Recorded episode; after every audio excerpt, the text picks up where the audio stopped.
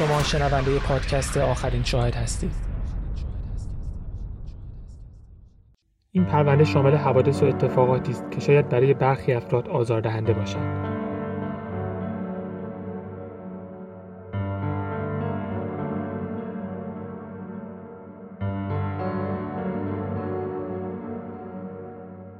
پلیس نیوجرسی به دنبال ماشین بیل مکگوایر و برای رسیدن به سر نخی جدید به مسافر خونه فلامینگو در آتلانتیک سیتی رفت. دوربین های مدار بسته مسافر خونه فلامینگو در ساعت دوازده و چهل و یک دقیقه سی‌ام آوریل ورود ماشین بیل به پارکینگ رو ثبت کرده بود. بعد از توقف ماشین یه مرد از اون پیاده می‌شد و از تصویر خارج می‌شد. تصویر بیکیفیت و برفکی دوربین مداربسته کار پلیس رو سخت کرده بود و کارگاه ها نمی‌تونستن تشخیص بدن اون مرد بیل بوده یا نه. ماکسیمای آبی هشت روز بدون اینکه حرکت کنه یا کسی به سراغش بیاد در پارکینگ میموند و نهایتا شرکت یدکش اون رو از پارکینگ خارج می‌کرد. پلیس ماشین بیل رو تحویل گرفت و اگرچه هیچ مدرکی داله بر سرقت وسایل یا دزدیده شدن ماشین در اون دیده نمی‌شد اما چند مدرک جالب پیدا شد.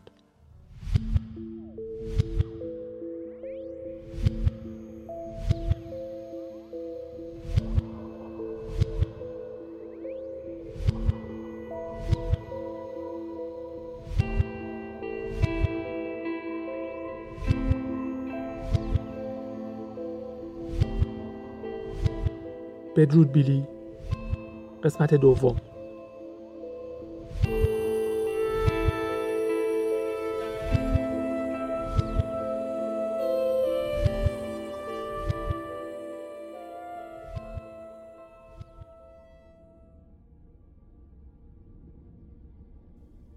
پلیس ماشین بیل رو مصادره و شروع به بررسی مدارک بجامونده کرد. گوشی بلکبری و لپتاپ بیل داخل صندوق عقب بود. اما جالبتر از اون یه ظرف شیشه‌ای داخل داشبورد بود که با یه مایه شفاف صورتی رنگ پر شده بود و یه سرنگ بدون سوزن هم در کنارش بود. واحد سمشناسی پزشکی قانونی نمی‌دونست باید وجود چه ماده رو در اون بررسی کنه و به خاطر همین نمی‌تونست ماهیتش رو تشخیص بده. همینطور که تحقیقات ادامه پیدا می کرد اطلاعات بیشتری هم در اختیار رسانه ها قرار می گرفت. تصویری که ملانی از شخصیت بیل ارائه کرده بود در بیشتر مقاله های صفحه اول روزنامه های ویرجینیا دیده می‌شد. بسیاری از رسانه ها به مدارکی استناد می‌کردند که در پرونده طلاق از اون صحبت شده بود. از جمله رفتار عصبی و جنون آمیز بیل و بعد رفتاری و بیتوجهی نسبت به ملانی. همسر اول بیل هم با رسانه ها صحبت کرد و اون هم مدعی شد بیل بعد رفتار سوء استفاده گر بوده. گفت ازدواجشون بعد از اینکه فهمیده بیل با ملانی رابطه داره به هم خورد. و یک سال بعد وقتی بیل به پنجره های خونش سنگ پرتاب کرد از اون شکایت کرد. این اظهارات با چیزی که خانواده دوستا و همکارای بیل درباره اون می‌گفتن و بیل رو یه مرد دوست داشتنی و مهربون می‌دونستن که تمام توجهش به همسر و فرزندانش بوده تناقض زیادی داشت. این اظهار نظرهای مختلف و متناقض درباره بیل همه رو گیج کرده بود. و هیچ کس نمی‌دونست باید حرف کی رو باور کنه. رئیس دایره جنایی پلیس ویرجینیا به خبرنگاران می‌گفت اونها هم با تناقض مشابهی روبرو هستن و نمی‌دونن حق با کدوم طرفه. دوشنبه 12 جولای 2004 در روزی که قرار بود مراسم خاکسپاری نظامی بیل مکگوایر برگزار بشه طوفان شدیدی در نیوجرسی به راه افتاده بود آب خیابونها رو گرفته بود و به سختی می‌شد از جایی به جای دیگه رفت مراسم چند ساعت به تأخیر افتاد تا مهمونهایی که از مناطق دورتر برای سوگواری می اومدن به موقع به مراسم برسن. کنار قبرستان کهن سربازان ویلیام سی دویل صفی طولانی از ماشین شکل گرفته بود که مهمونها در اون انتظار میکشیدند تا شاید هوا برای چند دقیقه هم که شده آروم بشه. حوالی چهار بعد ظهر ملانی گفت قصد داره مراسم رو ترک کنه تا دو پسر کوچکش رو از مهد کودک برداره. این اولین بار نبود که ملانی نسبت به مراسم خاکسپاری بیل اظهار بیتفاوتی می‌کرد. قبلا هم گفته بود از اونجا که ممکنه خبرنگارها هم به این مراسم بیان بهتر مراسم برگزار نشه. هیچ دست گل یا عکسی از بیل به همراه نداشت. و خانواده و دوستان بیل بودند که ورودی کلیسا رو با دست گلها و عکسهای بیل شلوغ کرده بودند. در هر حال ملانی رو متقاعد کردند تا در مراسم حضور داشته باشه. وقتی مراسم شروع شد کیشیش خطابش رو با کمترین اطلاعات ممکن درباره بیل شروع کرد. در حدی که یک بار در خلال صحبتاش به سمت ملانی برگشت تا اسم همسرش رو ازش بپرسه. مرسیه جان رایس برای بهترین دوستش. همون چیزی بود که مراسم خاک سپاری که فقط 20 دقیقه طول کشید بیش از همه به اون نیاز داشت.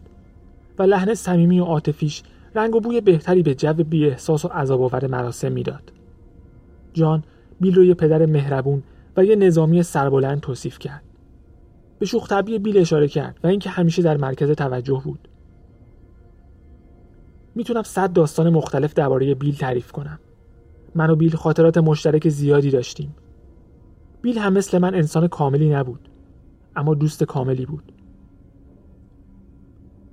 هفته بعد ملانی خونه ای که به تازگی در ازبری خریده بودن رو با قیمتی بیشتر از قیمت اولیه خریدشون برای فروش گذاشت. چهار ماه بعد از پیدا شدن بقایای جسد بیل، مسئولیت کامل پرونده به دایره عدالت قضایی پلیس نیوجرسی سپرده شد. پلیس دوباره تمام گزارش های دریافتی رو مرور کرد. دوباره با شاهدین مصاحبه کرد و تمام 221 مدرک فیزیکی بجامونده رو بررسی کرد. علاوه بر این نمونه ادرار و نمونه بافت بدن بیل رو هم استخراج کرد. بعد از بررسی دوباره چمدون ها، یه تار موی بلند قهوه‌ای، الیاف پارچه‌ای به رنگ بنفش و یه تکه لاک ناخون قرمز پیدا شد. یافته های جدید این حدس که یک زن در این جنایت دست داشته رو پررنگتر می کرد. گروه خدمات بیمارستانی سنترال شرکت تولید کننده ملحفه‌ای که در چمدون پیدا شده بود و زیر سر بیل گذاشته شده بود لیستی از مشتریانش رو در اختیار پلیس قرار داد. در این لیست اسم کلینیک نازایی ماریس تاون هم به چشم می‌خورد. همون جایی که ملانی مکگوایر در اون کار می‌کرد. یکی از شاهدین می‌گفت ملانی بعد از انتشار خبر کشته شدن بیل چند تا از اون ملحفه ها رو به خونه برده تا به گفته خودش از اونها برای پوشوندن میز ناهارخوری موقع تمیز کردن خونه استفاده کنه. پلیس همچنین شش کیسه زباله سیاه رنگ پیدا کرد. که ملانی لباس های بیل رو در اون گذاشته بود و به یکی از دوستان بیل داده بود. اون کیسه ها با کیسه های سیاه رنگی که قطعات بدن بیل رو در خودش جا داده بود مقایسه شد. الگوی پرفوراژ و همینطور بافت رنگی کیسه ها با هم مطابقت داشت و نشون می‌داد احتمالا در یک خط تولید و حداکثر با فاصله چند ساعت از هم تولید شده.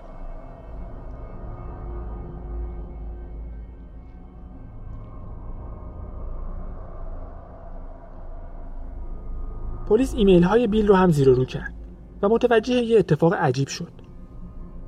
ساعت 6 و 17 دقیقه صبح روزی که بیل ناپدید شده بود یه ایمیل از طرف اون به رئیسش ارسال شده بود که در اون نوشته بود امروز حالم خوب نیست و نمی‌تونم سر کار بیام. با وجود اینکه همکاران بیل می‌گفتن بیل مدام از گوشی بلکبریش استفاده می‌کرده آدرس ایمیل رئیسش اشتباه وارد شده بود. اشتباهی که از بیل بعید بود و باعث شده بود ایمیلش ارسال نشه. متخصصین بالستیک بعد از بررسی گلوله های استخراج شده از بدن بیل تونستن نوع گلوله ها رو تشخیص بدن. فشنگ وادکاتر سرتخت کالیبر 38 که معمولا برای تمرین تیراندازی در فواصل نزدیک استفاده می‌شد و برای تیراندازی به اهداف کاغذی طراحی شده بود. این انتخاب غیر متعارفی برای قاتل بود و پلیس رو به این باور رسونده بود که کسی که به بیل مگوایر تیراندازی کرده یه تیرانداز بی تجربه و ناشی بوده. سوابق پلیس نشون می‌داد هیچ کدوم از افرادی که با این پرونده در ارتباط بودن تفنگ کالیبر 38 نداشتن و به تازگی همچنین اسلحه‌ای خریداری نکردند. اما قوانین حمل سلاح در ایالت مجاور یعنی پنسیلوانیا پلیس رو مجاب می‌کرد سوابق فروش اسلحه در اون ایالت رو هم بررسی کنه که نتیجه هم داد سه روز قبل از ناپدید شدن بیل یه سلاح کمری آبی متالیک کالیبر 38 مدل 85 با لوله دو اینچی در اسلحه فروشی گان اند تکل در شهر ایستون پنسیلوانیا خریداری شده بود. این سلاح سبک با وزنی کمتر از 400 گرم به اندازه کافی کوچیک بود تا در یک کیف دستی جا بشه.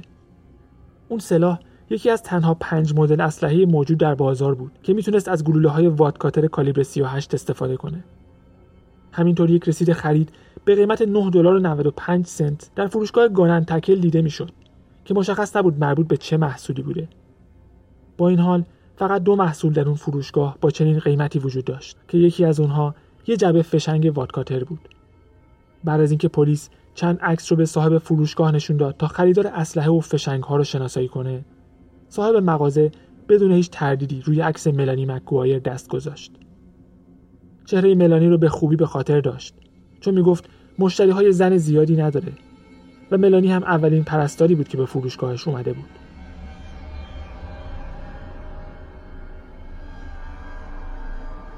تا اوایل سال 2005 مدارک غیر مستقیم زیادی جمع شده بود که ملانی مگوایر رو مزنون اصلی قتل همسرش نشون می‌داد. اما کارگاه ها معتقد بودن ملانی در این جنایت تنها نبوده و احتمالا همدست داشته.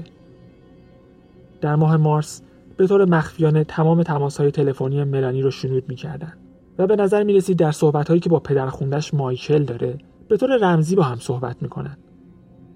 همینطور تماس های زیادی با رئیسش در کلینیک نازایی یعنی دکتر برادلی میلر داشت. اگرچه میلر همسر و فرزند داشت اما صمیمیت تماسهای تلفنی بین میلر و ملانی بیشتر از یک رابطه حرفه‌ای بود.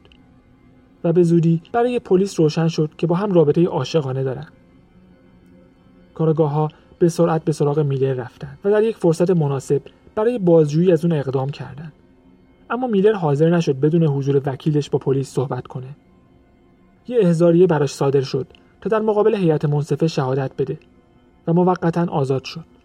یک شنبه 13 مارس میلر به همراه وکیلش به اداره پلیس رفت و درخواست کرد در ازای دادن اطلاعات درباره ملانی مکگوایر مسئولیت قضایی داشته باشه. در یک مصاحبه مفصل که چهار ساعت طول کشید دکتر میلر اعتراف کرد که به همسرش خیانت می‌کرده و با ملانی رابطه عاشقانه داشته. با وجود اینکه قوانین کلینیک نازایی تصریح می‌کرد هیچ کدوم از کارکنان نباید با هم رابطه غیر کاری داشته باشند.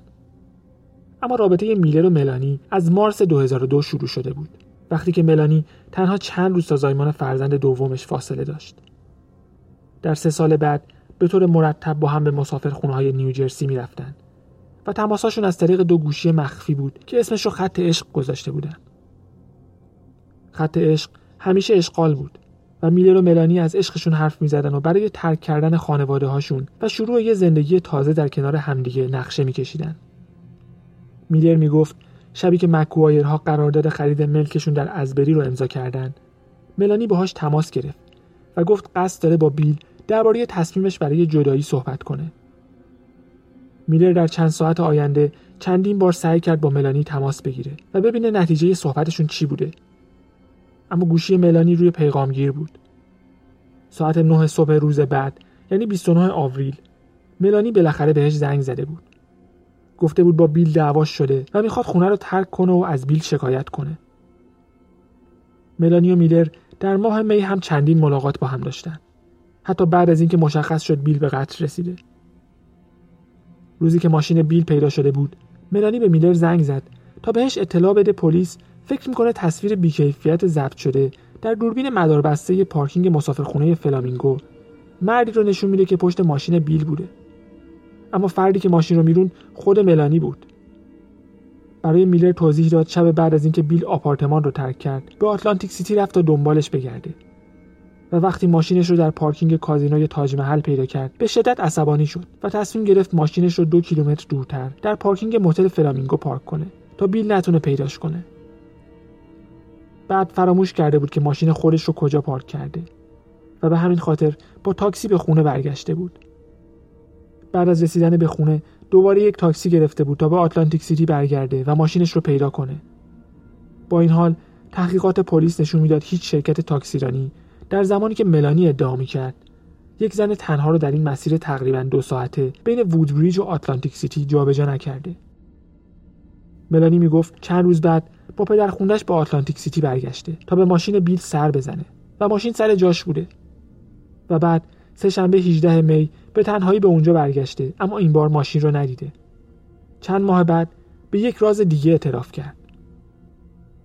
چند روز قبل از خرید ملک ازبری بیل ازش خواسته بود یه اسلحه بخره. از اونجا که خونه جدیدشون در یک منطقه هومه شهری بود بیل دوست داشت یه سلاح گرم به همراه داشته باشه تا بتونه از خانوادهش محافظت کنه. اما خودش به خاطر سوء سابقه نمی‌تونست اسلحه بخره و ملانی می‌گفت اون سلاح رو خریده.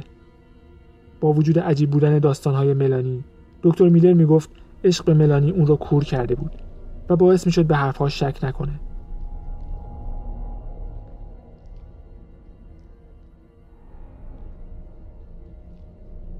مکالمات تلفنی ملانی نشون می‌داد به طور مرتب با مردی به اسم جیمز فین در تماس بوده. جیمز و ملانی در عواسط دهه 1990 با هم به دانشکده پرستاری رفته بودند. و اگرچه ماهیت رابطه فعلیشون مشخص نبود، اما صحبتاشون اغلب بیش از حد صمیمی بود. در اوایل آوریل 2005 جیمز نزدیک به 8 ساعت توسط پلیس بازجویی شد. گفت رابطهشون از سپتامبر 2004 شروع شده زمانی که به ملانی پیام داده تا در گذشت همسرش رو بهش تسلیت بگه. در ابتدا انکار کرد که احساسی نسبت به ملانی داره. اما وقتی فهمید ملانی کمتر از یک هفته قبل از قتل بیل یک اسلحه خریده و ممکنه پای خودش هم گیر باشه تصمیم گرفت حقیقت رو بگه. اعتراف کرد از زمانی که در دانشکده پرستاری بودن عاشق ملانی بوده. همون زمان علاقش رو ابراز کرده اما ملانی با خوشرویی درخواستش رو رد کرده و ازش خواسته دوستان نزدیک باقی بمونن. در کریسمس 1995 ملانی یک جلد رمان ترسناک دلورس کلیبورن نوشته استیفن کینگ رو به جیمز هدیه داده بود. داستان زنی که مورد بدرفتاری قرار گرفته بود همسرش رو به قتل میرسوند و از این جنایت قصر در می‌رفت. در صفحه اول کتاب نوشته بود این داستان یه زن با قدرت و ذکاوته. می‌تونی چیزهای زیادی ازش یاد بگیری. همونطور که من یاد گرفتم. بعد از اینکه ملانی با بیل ازدواج کرد رابطش با جیمز رو تموم کرد. اما در فوریه 2004 شروع به نوشتن نامه هایی برای جیمز کرده بود که هرچه جلوتر می‌رفت تعدادش بیشتر می‌شد. از سرد شدن رابطش با بیل شکایت داشت و می‌گفت شوهرش عصبی و ازش میترسه. جیمز می‌گفت صحبت های ملانی طوری بود که انگار بیل مشکل اعتیاد داره یا دچار جنون شده. یک هفته قبل از ناپدید شدن بیل به یک ایمیل از ملانی پاسخ داده بود. و بهش توصیه کرده بود یک اسلحه کوچیک برای محافظت از خودش بخره. یه سلاح کمری 9 میلیمتری کالیبر 40 نیمه اتوماتیک رو پیشنهاد کرده بود و گفته بود مدیریت چنین سلاحی برای کسی مثل ملانی که جسه کوچیکی داره ساده تره.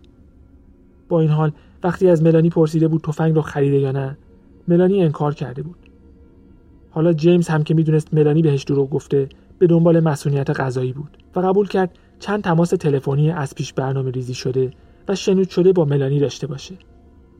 در یکی از تماس ها از ملانی خواهش کرد بهش بگه اسلحه‌ای که خریده رو کجا گذاشته. اما ملانی می‌گفت آخرین باری که اسلحه رو دیده در یک صندوق در آپارتمان قبلیشون بوده و ادعا می‌کرد بعد از اینکه فهمیده بیل به قتل رسیده به سراغ اون صندوق رفته اما صندوق خالی بوده